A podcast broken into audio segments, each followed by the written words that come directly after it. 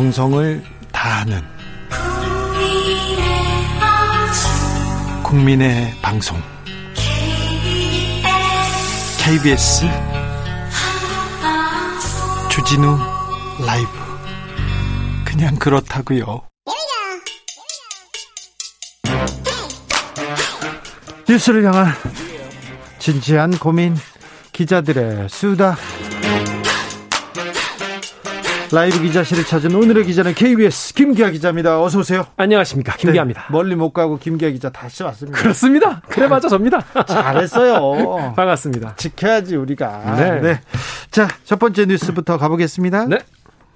어떤 뉴스예요? 네 일단 취업자가 늘었다는 뉴스. 아 그래요? 아 간만에, 반갑네요. 간만에 좀 좋은 뉴스. 담비 같은 뉴스입니다. 얼마나 늘었습니까? 네 통계청 자료인데요. 지난달 취업자가 1년 전보다 같은 기간보다 103만 7천 명 늘었다. 어, 100만 명이 늘었어요. 엄청 오. 많이 늘었죠. 네. 1월에 이어서 두 달 연속 네. 100만 명대 증가세인데요. 네. 지난달까 2월 얘기죠. 근데 이게 왜 이렇게 많이 늘었냐? 알고 보니까 네. 일단 지난해 이게 같은 기간이니까 지난해 2월 취업자가 좀 적었어요. 아, 코로나 영향이었구나. 그러니까. 네. 그래서 기저 효과라고 하죠. 예. 원래 이런 게 있었기 때문에 많이 늘은 것처럼 보이는데 네. 지난 2월이 지난해 2월이 코로나19 3차 확산이었거든요. 네. 그래서 이때 취업자가 47만 명 넘게 감소했습니다. 그런데 지금은 코로나가 지금 음, 창궐했는데도 아, 지금 늘고 있네요. 그렇습니다. 왜, 왜 그렇게 어? 됐느냐? 어 디에서 늘어요? 일단 방역 인력 확충 있었고요. 아, 예. 정부의 일자리 사업 시행이 효과가 있었습니다. 네. 그리고 공공 일자리가 포함된 보건 사회복지 서비스 공공 행정 취업자 요쪽이 31만 명 넘게 늘었고요. 예. 그리고 요즘에 또 비대면 업종이 또 수혜가 또 있었잖아요. IT 정보. 그러니까, 예, 예. 그래서 정보통신 IT 그리고 운수 창고 물류 예. 요쪽에도 취업자가 크게 늘어가지고 어, 꽤 많이 보강이 됐고 그리고 숙박 음식업도 아, 여행도 이제 비- 전보다. 기, 기지개를 전보다. 펴기 시작했네요. 줄어든 분야는요? 줄어든 분야는 도소매업이 좀 4만 명 넘게 줄었고요. 일용직 근로자도 15만 명 정도 줄었다고 합니다. 네. 이렇게 취업자는 늘어나는 추세라서 2월 고용률이요. 60.6%. 네. 같은 달 기준 역대 최고치라고 합니다. 아, 네. 그러니까 이제 이게 다 기저효과 때문이 아닌 거예요. 네. 따지고 보면. 그래서 정부가 이 기저효과를 빼더라도 고용 상황이 지금 뚜렷하게 개선되고 있다라고 분석했습니다. 다만 그러니까요. 피해 업종이 있으니까 네. 아, 추경 지원 사업 속도를 더 높이겠다 이렇게 얘기했습니다. 아무튼 경제는 꿈틀대고 좀 나아지려고 하고 있습니다. 다행입니다. 지금 고용이 살아나고 있다는 뉴스, 아우, 네, 반갑습니다. 그런데 삼성전자에는 무슨 일이 있던 거예요? 막 사가고 그러던데. 지금 이제 스마트폰으로 게임 많이 하시는 분들 굉장히 초미의 관심사입니다. 아, 그래요? 그리고 게임을 하시지 않더라도 뭐 삼성의 최신 휴대폰을 사신 분들이라면은 어, 집중해서 들어볼 만한 뉴스인데요. 네. GOS 논란 들어보신 적 있죠? 몰라요, 저는. 그렇구나. 네. 아니, 굉장히 큰 뉴스인데. 왜냐하면 스마트폰을 늘 쥐고 사는 분들이 많이 계시잖아요. 저는 지고 사는데. 근데 왜 몰라? 아, 저는 잘 몰라요. 뉴스만 보잖아요. 어, 고성능, 그러니까 뉴스만 보는 분들은 네. 스마트폰의 성능에 그렇게 집착하지 않는데 네. 스마트폰으로 이런저런 영상을 많이 보시거나 게임 하시는 분들은 뉴스에 그런 사람 많죠. 많죠. 이 GOS 논란이 뭐냐면 Game Optimizing Service라는 거예요. 뭐냐면 뭐 게임이나 인스타그램이나 뭐 이런 프로그램을 돌리면은 이게 발열이 나거든요. 어, 그 뜨거워지죠. 뜨거워지죠 폰이. 그러다 보니까 이거를 발열을 줄이기 위해서 성능을 일부러 강제로 줄이는 시스템입니다. 아하. 그러니까 이게 그게 왜 문제냐? 발열 안 나면 좋은 거 아니냐라고 생각할 수도 있는데 이거를 알기 쉽게 설명을 드리자면은 내가 4K 영상, UHD 영상을 보려고 이 TV를 좋은 걸 산 거예요. 샀어. 샀어. 근데 살 때는 4K 된다고 샀어. 네. 4K를 틀었어. 네. 그랬더니 자체적으로 이게 4K가 되긴 되는데 네. 이게 발열이 있으니까 네. 그냥 좀 저화질로 보시죠라고 자기를 만들고 설정을 그러면 안 되지. 그건 아니지. 그 기만이죠. 그건 아니지. 네. 그래가지고 요거에 대해서 어, 경기 수원 컨벤션 센터에서 정기 주주총회가 있었는데 네. 여기서 어, 한종희 부문장이 어, 주주 여러분들의 고객 여러분들의 마음을 헤아리지 못해서 사과드린다라고 사과했습니다. 그럼 문제가 해결되는 건가요? 이게 일단 이용자들 사이에서는 지금 전작보다 성능이 좋다고 해서 샀는데 네. 이게 안 되는 게 말이 안 되는 거 아니냐 예. 불만을 했는데 이거에 대해서 업데이트를 하겠다고 발표했어요. 네. 어, 이런 걸 수정할, 수정할 수 있는 이용자들이 어, 이거를 조절할 수 있는 걸 발표하겠다라고 했는데 일단 어, 공정거래위원회가 어, 이 사건 계기로 삼성전자의 표시 광고법 위반 의혹에 대한 조사에 착수했습니다. 네. 공정위가 어, 재벌 검찰인데요. 기업의 검찰로 굉장히 좀 저승사자고 무서운 무서운 힘을 가지고 있는데 네. 그동안 잘 역할을 못했어요. 잘하기 기대합니다. 이번에는 잘하기를 기대해 보겠습니다. 많은 분들이 관심 많은 네. 거니까. 아 사람들 관심 있습니다. 그러니까 잘 처리해 주십시오. 다음 뉴스로 가볼까요? 네, 요거 같은 경우에도 또 관심 있는 분이 많이 계실 텐데 네. 요즘에 그 배달 산업이 코로나19 이후에 중요합니다. 성장했지 않습니까? 중요해요. 네. 핵심 주역이 바로 이륜 차, 네, 오, 토바이 오토바이. 뭐 이륜 차라고 하면 잘 안다고 하니까. 예, 오, 오토바이 아닙니다. 예, 오토바이. 오토바이. 예. 이게 배달에 들면서 이게 다 좋은데 소음 민원이 엄청 많이 발생을 해요. 어, 그 시-. 시끄럽다고. 예. 이게 얼마나 많이 들었냐면은 소음 민원이 2년 만에 두 배가 넘게 들었다는 거예요. 아, 이건 엄청나게 늘었네요. 그래서 정부가 30년 만에 이륜차 소음 기준을 바꾸겠다고 합니다. 30년 만에. 예, 30년 만에. 93년 이후로 처음인데요. 네. 일본과 유사한 수준으로 강화하겠다 이렇게 얘기했어요. 일단 그럼 오토바이 만드는 곳에서 그 그렇죠. 회사에서 좀 소음 줄여 가지고 내야 되겠네요. 그렇죠. 근데 그래서 이제 105데시벨이었던 소음 기준이 네. 80cc 기준으로 86데시벨까지 줄어들고요. 네.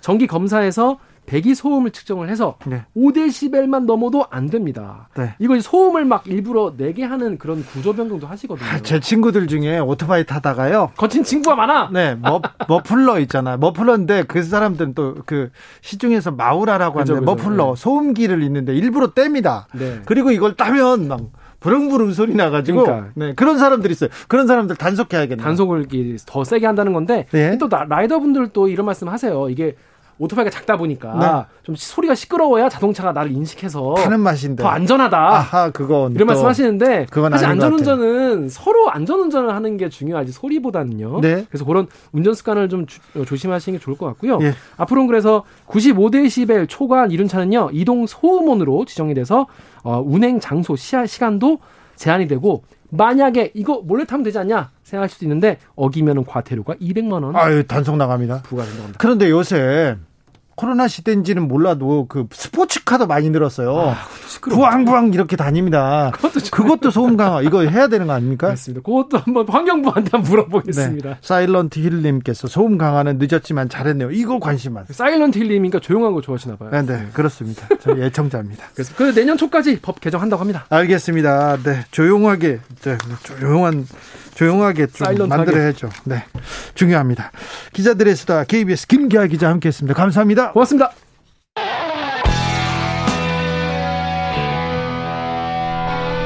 스치기만 해도 똑똑해진다. 드라이브 스루 시사 주진우 라이브.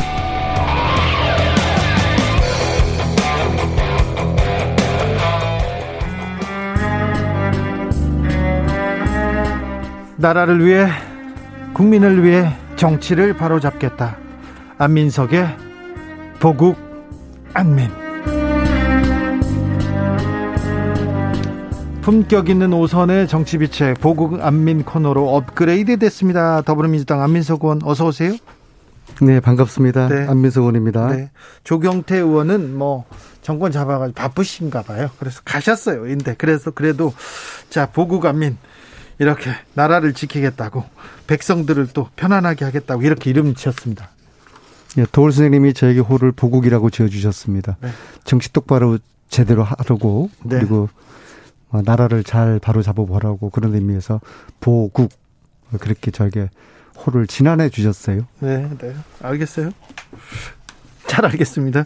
네. 첫 시간 특집으로 보국 안민 사행시 보내주시면 저희가 선물 드리겠습니다. 보국 안민 코너 이렇게 시작해 보겠습니다. 그런데요, 오늘 관심사가 문재인 대통령하고 윤석열 당선인 회동이 있었는데, 회동이 하기로 했는데, 불과 4시간 전에 그냥 취소됐습니다. 이거 어떻게 봐야 됩니까? 저는 이게 단순한 뭐 실무적인 차원의 준비 소홀 그런 거는 아니고요. 네. 대단히 심각하고 의미 있는 정치적인 메시지를 담고 있다고 봅니다. 네. 지금 대한민국 국민의 절반은 대선 패배해서 뭐 성자들은 뭐 기뻐하겠지만은 또 나머지 절반의 국민들은 집단 우울증이 걸리는 상태거든요. 그 중에서도 아마 가장 제가 볼 때는 고통의 시간을 보내고 있는 분은 문재인 대통령일 거라 생각합니다. 왜냐하면 자기 손으로 임명한 검찰총장이 대통령 나와서 어, 문재인 정부에 대한 칼을 들이대고서 정권을 심판하겠다는 걸로 대통령이 되었으니까 문재인 대통령께서는 얼마나 고통의 시간을 보내고 있겠습니까? 그러면은 좀 지혜로워야 됩니다. 윤석열 당선자께서는 문재인 대통령의 좀 마음을 어 역지사지로 생각을 해서 지금처럼 정념 정 점령군 사령관 행세 이렇게 해서는 안 되는 거거든요. 검찰총장 그, 그만둬라. 공기관 인사들 다 보따리 싸라. 특히 대통령을 첫 번째 인사하는 자리가 마치 MB 사면 요구하는 것으로 그렇게 지금 그 언론 플레이를 지금 하는 것에 대해서 저는 이건 당선자께서 그리고 윤석열 당선자 측에서 대단히 어리석고 오만한 이런 태도 이런 것이 오늘 회동 불발을 초래했다. 그렇게 보고 있습니다. 이명박 대통령 사면 얘기가 계속 나오고 있는데 언론과 또 뭐 인수위에서도 계속해서 주장하고 있고요. 이 부분은 어떻게 보십니까? 저는 한마디로, 한마디로 MB 때문에 윤석열 당선자와 당선자 측에서 덧세 걸렸다. 그렇게 보고 있습니다. 왜요? MB에 대해서 그렇게 사면하고 싶으면은 윤석열 당선자가 대통령 된 다음에 사면권을 행사해서 MB를 풀어주면 되는 겁니다. 그렇죠. 그죠? 불과 뭐 얼마 남지 않았어요. 얼마 남지 않았습니다. 네. 그런데 MB 사면하고 박근혜 대통령 사면하고는 결이 틀려요. MB 같은 경우에는 다스 자금 횡령했죠. 기업 뇌물 수수했죠. 특갈비 횡령했죠. 이게 특정 범죄 가중처벌법으로 소위 말하는 뇌물죄로 네. 17년을 살은 거거든요. 이것을 사면을 하면은 그렇다고 MB가 전혀 반성하지 않, 않지 않습니까? 그냥 정치 탄압이라고 오히려 그런 이제 이야기를 하죠. 이거를 만약에 사면하게 되면요. 앞으로 기업 범죄, 정경유착 이런 범죄에 대해서 용기를 주는 겁니다. 까미의 이야기, 어제, 어제의 범죄를 용서하는 것은 내일의 더 큰 범죄에 대한 용기를 주는 것이다. 이제 기업 범죄, 정경 유착 범죄, 이거 막을 수가 없게 되는 겁니다. 이것을 갖다가 그럼에도 불구하고 윤석열 당선자가 사면해주고 싶다 그러면은 이 국민적 공감이 없는 이 사안을 문재인 대통령에게 이거 사면해 달라고 제안을 하는 것은 이것은 대단히 무모하고 어리석고 위험한 일이죠. 그래서 이거는 이거는 MB 사면은 이제 몇뭐몇 달 후에 조금만 기다렸다가 본인이 그냥 사면 뭐 국민이 반대하더라도 사면 해줄 것 같은데요. 본인의 손으로 그냥 하면 되는 겁니다. 오히려 저는 아쉬운 것이 문재인 대통령의 입장을 역지사지해서 가령 김경수 지사 그리고 민주당 측의 인사들 그다음에 박근혜 정부 때도 억울하게 정치 탄압 당해가지고 감옥 갔던 분들이 있거든요.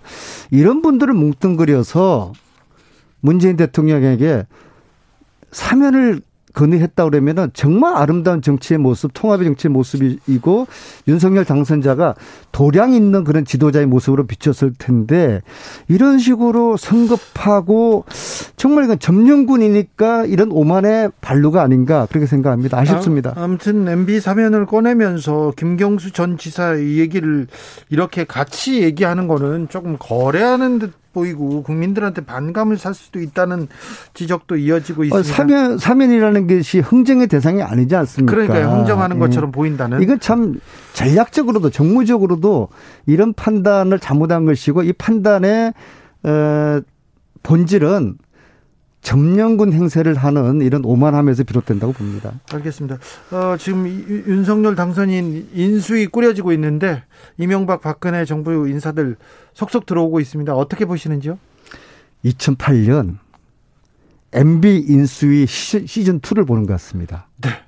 대북 환경파들 배치했죠. 뭐 신자유주의 경제파들 전면 배치하죠. 또 마초주의 그런 이야기를 하고 있죠. 특히 윤핵관 같은 경우에는 이렇게 전면 배치하는 것은 지혜롭지 못한 것이거든요. 오히려 공을 세운 사람들은 지금 상태에서는 좀 뒤로 빠져주는 것이 국민들에게 좀 좋은 모양새로 비칠 텐데.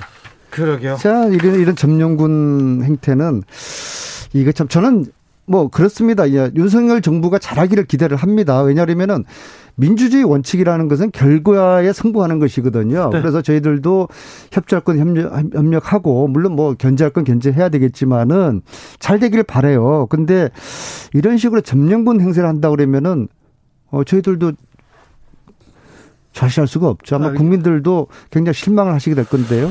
김희영님, 안민석 의원님, 민주당 개혁 좀 하세요. 민주당 싫어도 후보 능력 보고 표 주신 분들 대부분입니다. 이렇게 얘기하는데 민주당 좀 잘해라. 이렇게 얘기하는 분들 많습니다. 이런 분들, 이런 분들의 마음을 헤아리는 민주당의 노력이 더 중요한 것 같습니다. 예, 공감하고요. 예. 이제 비대위 때문에 좀 시끄럽지 않습니까? 네. 근데 저는 기본적으로 민주주의라는 거는 시끄럽고 어수선한 거예요. 네. 이제 치, 토론한 치열하게 토론도 있고 네. 그런 속에서 집단 지성의 힘으로 의견이 정리가 되고 정리된 것에 대해서 다 동의하고 그런 건데 네.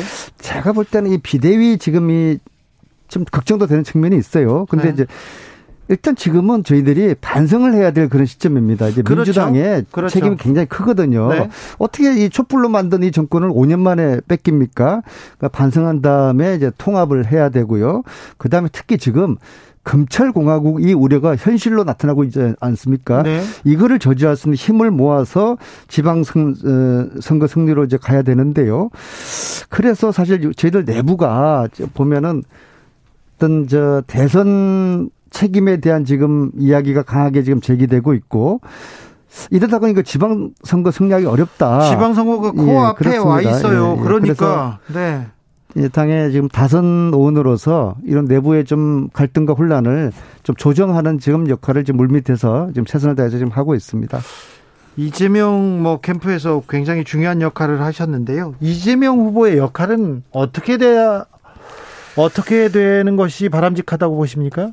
제가 이제 좀 어려울 때일수록 도울 선생님을 찾아뵙고 지혜를 구하는데요. 그래서 이제 선거 마치고 지난 금요일 날 도울 선생님을 찾아뵀더니 도울 선생님이 몇 가지 말씀을 하시는데요. 워낙 세상을 바꾸는 이 진보라는 거는 고통의 길이다. 그래 그렇게 알고 너희들이 이제 5년 후를 잘 준비하다. 그다음에 이재명 불쏘시개처럼 함부로 써서는 안 된다. 이제 민주당의 소중한 자산이 되었는데 이 소중한 자산을 아껴 써야 된다. 그래서 함부로 비대위원장 내세우는 거는 그것은 신중해야 된다. 그런 말씀 하시고요. 네. 제가 볼 때는 제 생각입니다만은 어 이재명 이제 후, 뭐 전 후보가 되었습니까? 어떻게 이재명 고문이라고 그러죠? 이재명 네. 고문은 상임 고문이니까는요. 지방 선거 승리를 위해서 역할을 분명히 할 겁니다. 할 건데 아마도 이재명 지사가 의외로 어, 이, 이재명 고문이 의외로 굉장히 그 어떤 신중한 사람이에요. 네. 이제 결, 결정하면은 이제 돌파력은 어마어마한데요. 그래서 아마 지방선거 때 지원 유세라든지 아니면 지방선거 때 어, 굉장히 좀 효과를 극대화할 수 있는 그런 방법을 고민을 할 거라고 보고요. 직접 나가는 건 아니고 전면에 나서거나 네. 본인이 뭐 일각에서 출마하고 그것은요 이 소중한 자산을 아껴야 되는 것이죠. 네. 아끼면서도 지방선거를 승리할 수 있는 그런 우리의 집단 지성을 모아야 될 때라고 생각을 합니다. 손슬기님이 정권을 뺏긴 것이 아니라는 거 뺏긴 것이 아니라는 것. 뺏긴 것은 민주당 입장이고 그건 원래 국민의 것입니다. 이렇게 얘기했습니다. 0634님께서는 보국안민 이렇게 사자성어 이렇게 어, 지어주셨어요. 네. 보, 보란 듯이 당선됐으니 사행시입니다. 보, 보란 듯이 당선되셨으니 국, 국민을 위해서 안, 안정적으로 민, 민생을 챙기십시오. 오, 네. 네, 쓴소리 감사합니다. 명심하겠습니다. 네. 999 공님께서 보 보통 사람들은 국 국가에 대한 기대가 안 안전하고 평화롭고 화합하는 나라가 되길 바라는 게 민 민심입니다. 윤석열 정부 꼭 그렇게 하세요. 명문이네요. 네. 네. 새겨 들으시고요. 네. 자, 지금 경기도 어 저기 지방선거 코앞입니다. 경기도지사 하마평 어뭐 지지율이 1등 달리고 있던데 그런데요. 안민석 의원님. 네. 어, 저기 그, 그 동네 김동연 전 후보가 그 동네로 가신다는 얘기도 있습니다. 어떻습니까? 아니 뭐 김동연 아니라 김동연 할아버지라도 뭐 정정당당하게 선의 경쟁을 통해서 네. 경쟁력 있는 후보를 선출하는 게 중요하고요. 뭐 핵심은 이길 수 있는 후보를 선출하는 거 아니겠습니까? 네. 뭐 그게 이제 원칙이고요. 저는 뭐 지금 어, 이야기를 많이 듣습니다. 도지사 출마할 거냐고. 그런데 이제 우리가 대선 패배 저는 이제 뭐 제 입장이니까는요 패배라고 생각하는데 정말 저도 그냥 TV도 안 보고 그냥 가만히 있으면 그냥 눈물이 걸썽걸썽 나고 그래요. 네. 예, 저만 그랬겠습니까? 오히려 네. 저희들이 국민들에게 지지해진 분들에게 정말 죄송하고 죄인의 심정인 것이죠. 그래서 지금은 좀 반성을 좀 저는 지금 하고 있습니다. 그 문제가 지금 지금 안민석 의원님은 계속 반성 얘기하는데 그 문제가 좀 핵심이라고 정치자들도 보고 있어요. 329님께서 지방선거가 문제가 아니라요. 반성과 성찰의 시간이 필요합니다. 윤 후보가 좋아서 뽑은 게 아니라 민주당 싫어서 뽑은 사람 많습니다. 반성, 반성, 반성이 우선입니다. 이렇게 지적합니다. 네, 그리고 지금 당이 혼란스럽지 않습니까? 그래서 다섯 의원으로서 당을 빨리 정비하고 통합시키는 이 물밑 조율을 지금 하는데 제 좀 많은 에너지가 지금 저 쏟고 있다는 말씀드리고요. 특히 네.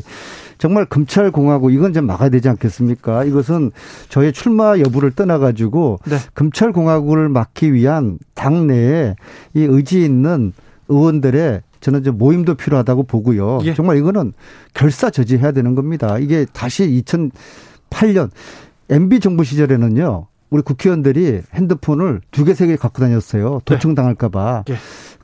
아, 이제 또 핸드폰 하나 더 마련되지 되는 거 아닌가? 그런 저도 두렵거든요. 네. 검찰공화국 시대 이것은 국민과 함께 우리 민주당이 막아야 되는 이게 저는 굉장히 지금 가장 지금 저의 관심이고 절실합니다. 알겠습니다. 절실하게 민주당이 반성했는지 얼마나 반성했는지 다음 주에 집중적으로 저희가 브리핑도 하고요. 그 다음에 뭘 막, 뭘 어찌 그 민주당은 어느 방향으로 갈 건지에 대해서도 보국 안민에서 잘 챙겨보겠습니다. 보국 안민 더불어민주당 안민석 의원과 함께했습니다. 감사합니다. 네, 고맙습니다. 오늘도 수고하고 지친 자들이여 여기로 오라. 이곳은 주기자의 시사 맛집 주토피아 주진우 라이브. I messed up tonight. I lost. To the Batmobile. Wave of super energy. 주기자의 1분. 테슬라의 최고 경영자 일론 머스크가 푸틴에게 1대1 결투를 신청한다고 했습니다. 우크라이나를 걸고 한판 뜨자고 했는데 머스크가 우크라이나를 판돈으로 걸 자격이 있는지는 좀 잘 모르겠습니다. 머스크의 결투 신청에 러시아 연방 우주공사 사장이 이렇게 나섰습니다. 러시아의 대문호 알렉산드로 푸시킨이 쓴 동화집의 구절을 인용해서 작은 악마야 넌 여전히 애송이고 약골이다 이렇게요. 러시아에서는 결투 문화가 있었어요. 본래는 유럽의 문화인데 유럽의 야만적이고 폭력적인 풍습이라고 폄하하다가 18세기 초에 정권이 바뀌고 러시아가 유럽과 어깨를 나란히 해야 된다. 그런 개혁안을 내놓는 중에 하나로 결투 제도를 들여왔다고 합니다. 톨스토이, 도스토옙스키 같은 대문호의 책에도 결투 장면 종종 등장합니다. 톨스토이의 역작이죠. 전쟁과 평화에서 삐에르가 자신의 부인과 정을 통한 장교 돌로호프에게 결투를 신청했다가 신청했다가 순전히 운으로 승리합니다. 하지만 결투 내내 후회하고 그 이후에도 계속 후회합니다. 역사적으로 결투를 신청했던 사람들, 결투를 했던 사람들은 거의 불행했습니다. 설사 이긴다고 하더라도 말입니다. 기분 나쁘다. 싸우자. 이거 가장 단순하고 무식한 어린아이 같은 방법입니다. 그래서 누가 싸운다고 보세요. 둘 다다 다 손가락질 받습니다. 결투, 결판, 타격, 폭력, 전쟁으로 답을 찾을 수 없습니다. 지금 우리가 당장 평화를 위해서 무엇을 해야 할 것인지 고민하고 실행하는 게 필요합니다. 그런데요, 푸시키니 결투로 목숨을 잃었다는 건 좀 흥미로운 사실입니다. 푸시킨의 아내 곤자로바와 연문을 일으킨 프랑스 근위대 장교에게 결투를 신청했어요. 그런데 총에 맞고 이틀 만에 숨졌습니다. 아 억울한데 숨지기까지 했습니다. 푸시킨 근대 문학의 러시아 근대 문학의 창시자이자 국민 시인입니다. 잘 아시죠? 왜 반응이 그렇습니까? 아니 잘 아시지 않습니까? 아, 모르 그렇다면 삶이 그대를 속일지라도는 잘 아시죠? 네. 삶이 그대를 속일지라도 이 시를 쓴 사람입니다. 지금도 우리를 지금 다독거려주는 그 시 말입니다. 삶이 그대를 속일지라도 슬퍼하거나 노여워하지 말라. 슬픔의 날을 참고 견디면 즐거운 날이 오고야 말리니. 마음은 미래를 바라느니 현재는 한없이 우울한 것. 모든 것은 순간이 지나가고 지나간 것에 다시 그리워지나니. 네. 지금까지 주기자의 1분이었습니다. 저는 여기서 인사드리겠습니다. 돌발 퀴즈의 정답은 찾아보시고요. 저는 내일 오후 5시 5분에 돌아옵니다. 지금까지 주진우였습니다.